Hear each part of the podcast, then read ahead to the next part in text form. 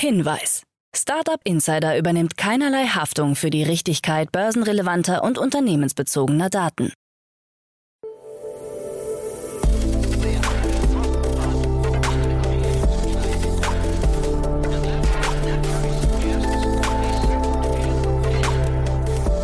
Startup Insider Daily Morgen Update. Einen wunderschönen guten Morgen und willkommen zu Startup Insider Daily. Mein Name ist Eva Güte und ich freue mich, dass ich heute vertretungsweise mal wieder die Sendungen moderieren darf. Wir haben heute Montag, den 31. Oktober 2022. Happy Halloween an dieser Stelle. Ja, und jetzt kommen natürlich, wie immer, ihr kennt das schon, die Tagesthemen im Überblick. Robert Habeck trifft Berliner Startup-Szene. Windeln.de meldet Insolvenz an. Rechtsstreit um Gorillas-Marke. IT-Sicherheitsmarkt wächst stark. Und OpenAI finanziert Descript. Tagesprogramm. Bei Investments und Exits haben wir heute Enrico Mellis, Principal bei Lakestar, zu uns eingeladen. Enrico spricht über die Finanzierungsrunde in Descript. Und am Mittag begrüßen wir Norman Hartmann, CEO und Co-Founder von Workerbase, anlässlich einer Series A Finanzierungsrunde in Höhe von 10 Millionen Euro. Und am Nachmittag haben wir dann Karl Dienst zu uns eingeladen, Founder und CEO von VegaTech, anlässlich einer Finanzierungsrunde in Höhe von 10 Millionen Euro und einer damit verbundenen Partnerschaft mit dem Investor Gother. So viel zu unserem Tagesprogramm und jetzt geht es hier weiter mit Frank Philipp und den Nachrichten. Startup Insider Daily Nachrichten. Robert Habeck trifft Berliner Startup-Szene. Bundeswirtschaftsminister und Vizekanzler Robert Habeck hat beim 10-jährigen Jubiläum des Deutschen Startup-Verbands gesprochen. Ihm zufolge ist die Idee nicht mehrheitsfähig, Pensionskassen stärker an private Firmen investieren zu lassen. Dennoch gibt er sich zuversichtlich, den Plan in der aktuellen Legislaturperiode umzusetzen. Beim Thema Mitarbeiterbeteiligung verweist der Bundeswirtschaftsminister auf das Zukunftsfinanzierungsgesetz, das noch in diesem Jahr auf den Weg gebracht werden soll. Das steuerliche Problem der Dry-Income-Problematik sei dann vom Tisch. Auf den fehlenden Gründergeist im eher risikoaversen Deutschland angesprochen, spricht Habeck zunächst von einem Exit-Programm seines Ministeriums. Damit meint er wohl das Exist-Programm, ein staatliches Förderstipendium. Windeln.de meldet Insolvenz an. Der Münchner Online-Baby-Bedarfshändler Windeln.de wird unverzüglich Insolvenz anmelden. Dies verkündete das Unternehmen und erklärte am Freitag, aufgrund des Scheiterns der Verhandlungen einer neuen Finanzierungsrunde geht der Vorstand davon aus, dass keine hinreichende Wahrscheinlichkeit mehr besteht, dass der zusätzliche Finanzbedarf der Gesellschaft durch Investoren gedeckt werden kann. Eine positive Fortführungsprognose bestehe nicht mehr. Windeln.de hatte zuletzt darauf gehofft, noch 5,5 Millionen Euro frisches Kapital von Investoren zu bekommen.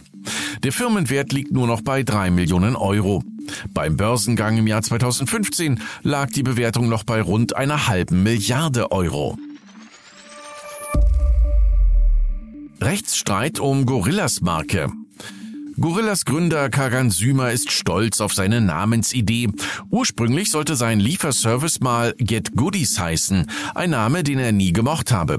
Doch die Namenswahl könnte sich nun rächen. Der Hamburger Unternehmer Hanno Behrens verklagt den Lieferdienst auf Schadensersatz.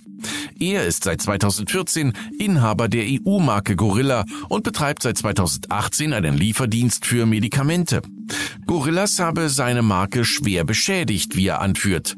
Zudem würde Gorillas beabsichtigen, dies auch weiterhin zu tun, ohne jegliche Kompensation, was Behrens nicht hinnehmen könne. Gorillas gibt an, sich grundsätzlich nicht zu rechtlichen Verfahren zu äußern. Marktbeobachter spekulieren, dass, falls Gorillas den Markenrechtsstreit verlieren sollte, es sich im schlimmsten Fall umbenennen müsste. IT-Sicherheitsmarkt wächst stark. Der Bitkom zufolge wird in Deutschland für den Bereich der IT-Sicherheit so viel Geld ausgegeben wie nie zuvor. Im Jahr 2022 sollen sich die Ausgaben auf rund 7,8 Milliarden Euro belaufen, was ein Plus von 13% gegenüber 2021 bedeuten würde. In den kommenden Jahren könnten die Ausgaben laut Bitkom weiter um jeweils rund 10% steigen. 2023 wäre mit 8,5 Milliarden Euro, 2024 mit 9,4 Milliarden Euro zu rechnen. Ein Jahr darauf könnte dann die 10 Milliarden Euro Marke geknackt werden. Dazu Bitkom-Hauptvorstand Udo Littke: Cyberattacken können für Unternehmen aller Branchen existenzbedrohend sein. IT-Sicherheit muss Thema des Top-Managements sein und mit entsprechenden personellen und finanziellen Ressourcen ausgestattet werden. Unternehmen müssen wissen, wie sie sich vor Cyberangriffen und Computerkriminalität schützen und mögliche Schäden minimieren können. Europas Fintechs schöpfen Potenzial nicht aus. Einer Studie von McKinsey mit dem Titel Europe's Fintech Opportunity zufolge schöpft die europäische Fintech-Branche ihr Potenzial nicht aus. Trotz der Eintrübung des makroökonomischen Umfelds seien europäische Fintechs ein wichtiger Wirtschaftsfaktor. Bis zu 230.000 zusätzliche Stellen könnten geschaffen werden, wenn an den richtigen Stellschrauben gedreht würde. Dazu sei ein programmatischer und länderübergreifender Ansatz aller Stakeholder notwendig. Deutschland, Frankreich und Spanien landen der Untersuchung nach im Fintech-Mittelfeld. Besser sieht es im Vereinigten Königreich und in Schweden aus. Bei der Verfügbarkeit von Wachstumskapital liegt Deutschland hinter Ländern wie den Niederlanden, Frankreich und dem Vereinigten Königreich. CEOs sollen zu Chief Energy Officers werden. Einer neuen Initiative aus Österreich zufolge, die vom Energieberatungsunternehmen Power Solutions gestartet wurde, sollten sich CEOs als Chief Energy Officers begreifen. Unter den Gründungsmitgliedern finden sich unter anderem Doris Felber, Eigentümerin der Wiener Bäckerei Felber, oder Ottakringer Holding AG-Vorstand Siegfried Menz. Mit dem Zusammenschluss von CEOs jeglicher Branche und Unternehmensgröße im Rahmen der Initiative Chief Energy Officer sollen auch Synergien geschaffen und CEOs vernetzt werden. Ziel sei es, umgesetzte Energiesparmaßnahmen zu präsentieren und Synergien zu schaffen. Unternehmen sollen auch voneinander lernen beim Energiesparen. Daher wollen wir auf der Plattform Chief Energy Officer auch unsere Erfahrungen teilen und dadurch mehr Sichtbarkeit für Energiesparmaßnahmen in Unternehmen schaffen, so Siegfried Menz von der Ottakringer Holding AG. Elon Musk übernimmt Twitter. Nach Monaten des Zauderns hat Elon Musk Twitter endgültig übernommen, und zwar für eine Summe von 44 Milliarden US-Dollar. Die Führungsriege rund um CEO Parag Agrawal wurde Berichten nach umgehend gefeuert. Chefjurist Sean Edgett soll sogar hinaus eskortiert worden sein. Mit Twitter will Musk einen Dorfplatz für die Menschheit schaffen, wie er sagt. Unterdessen warnt EU-Kommissar Thierry Breton Musk davor, die Plattform zu deregulieren. Wer vom europäischen Markt profitieren will, müsse EU-Regeln erfüllen, zum Beispiel in Bezug auf Meinungsfreiheit, Transparenz, Hassreden und Belästigung. Unterdessen wird spekuliert, dass in Ungnade gefallene und wegen Hassrede permanent von der Plattform verbannte Nutzer wie der Ex-US-Präsident Donald Trump oder der US-Medienstar Kanye West ihren Twitter-Zugang gegebenenfalls zurückerhalten.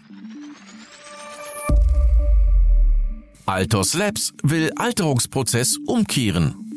Das als umstrittenes Biotech-Startup geltende Altos Labs ist davon überzeugt, den Alterungsprozess umkehren zu können. Laut Rick Klausner, Gründer und Chefwissenschaftler, sind kranke Mäuse nach der experimentellen Anti-Aging-Behandlung wieder gesund geworden. Das Epigenom der DNS soll zurückgesetzt und Zellen sich verjüngt haben, heißt es. Bei anderen Experimenten seien Hautzellen in nur 2 Wochen wieder jung geworden und hätten sich in Stammzellen verwandelt, die fast identisch mit denen eines wenige Tage alten Embryos waren.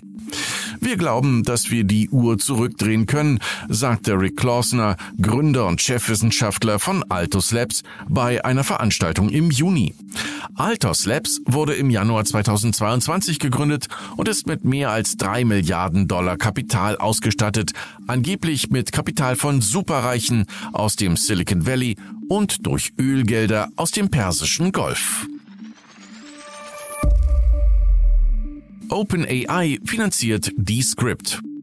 Unbestätigten Insiderberichten zufolge leitet OpenAI eine Investition in Höhe von mehreren $10 Millionen in Descript aus San Francisco, dem Startup von Groupon-Mitgründer Andrew Mason. Die App zur Audio- und Videobearbeitung könnte so auf eine Bewertung von rund $550 Millionen kommen. Gegründet wurde Descript im Jahr 2017. Es folgte eine Seed-Runde mit $5 Millionen. Bei den Series A- und B-Runden kamen weitere 15 bzw. $30 Millionen hinzu. Die aktuelle Investition in Descript stammt aus dem $100 Millionen Startup-Fonds von OpenAI.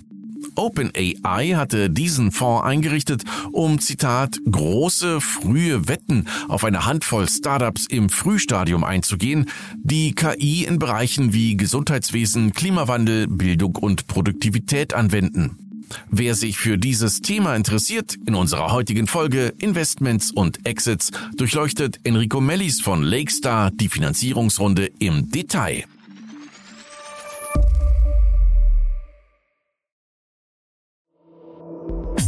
Insider Daily. Kurznachrichten. Der Vollständigkeit halber, bereits in der Nacht zum Freitag hat Apple seine neuen Quartalszahlen vorgelegt und Markterwartungen partiell übertroffen. Der Umsatz ist um 8% auf $90,1 Milliarden gewachsen. Davon entfielen alleine $42,6 Milliarden auf den Verkauf von iPhones. Mit MacBooks und iMacs wurden gut $2 Milliarden mehr generiert als erwartet. Nur beim iPad gingen die Erlöse von 8,25 auf etwa $7,2 Milliarden zurück. Das 2016 gegründete Berliner Logistik-Unicorn Forto wurde in eine Aktiengesellschaft umfirmiert. Dies könnte als Vorbote auf einen möglichen Börsengang zu werten sein. Das Unternehmen hat sich dazu nicht geäußert. Core Scientific, eines der weltweit größten Bitcoin-Mining-Unternehmen, steht offensichtlich vor der Insolvenz. Die Gründe liegen anscheinend in einer Kombination aus steigenden Energiekosten und dem dauerhaft niedrigen Bitcoin-Kurs. Nachdem zuletzt Apple seine Preise für Apple Music und Apple TV Plus angehoben hatte, könnte nun auch der Audio-Streaming-Anbieter Spotify nachziehen und ebenfalls die Preise anheben. Dies deutete CEO Daniel Ek im Rahmen des jüngsten Quartalsberichts der Firma an. Wie hoch die Erhöhung ausfällt, wurde nicht verraten. Auch der genaue Tag der Preisanhebung ist offen. Ek sagte nur, irgendwann in 2023. Die Spiegel-Gruppe bereitet ihre Abonnenten auf den möglichen Ausfall von Printausgaben vor. Auch wenn das Risiko als gering eingestuft werde, könnten einzelne Ausgaben aufgrund der schwierigen Versorgungslage der Branche und drohender Gasknappheit ausfallen. Dies teilte das Unternehmen seinen Abonnenten per Brief mit. Und das waren die Startup Insider Daily Nachrichten für Montag, den 31. Oktober 2022. Startup Insider Daily Nachrichten. Die tägliche Auswahl an Neuigkeiten aus der Technologie- und Startup-Szene. Das waren die Nachrichten des Tages, moderiert von Frank Philipp. Vielen Dank an dieser Stelle dafür. Jetzt enden wir erstmal für den Moment. Schaut gerne bei Investments und Exits vorbei. Dort begrüßen wir heute Enrico Mellis, Principal bei Lakestar. Mein Name ist Eva Güte und ich hoffe natürlich, dass wir uns später im Laufe des Tages wiederhören werden. Bis dahin und habt noch einen guten Morgen. Tschüss.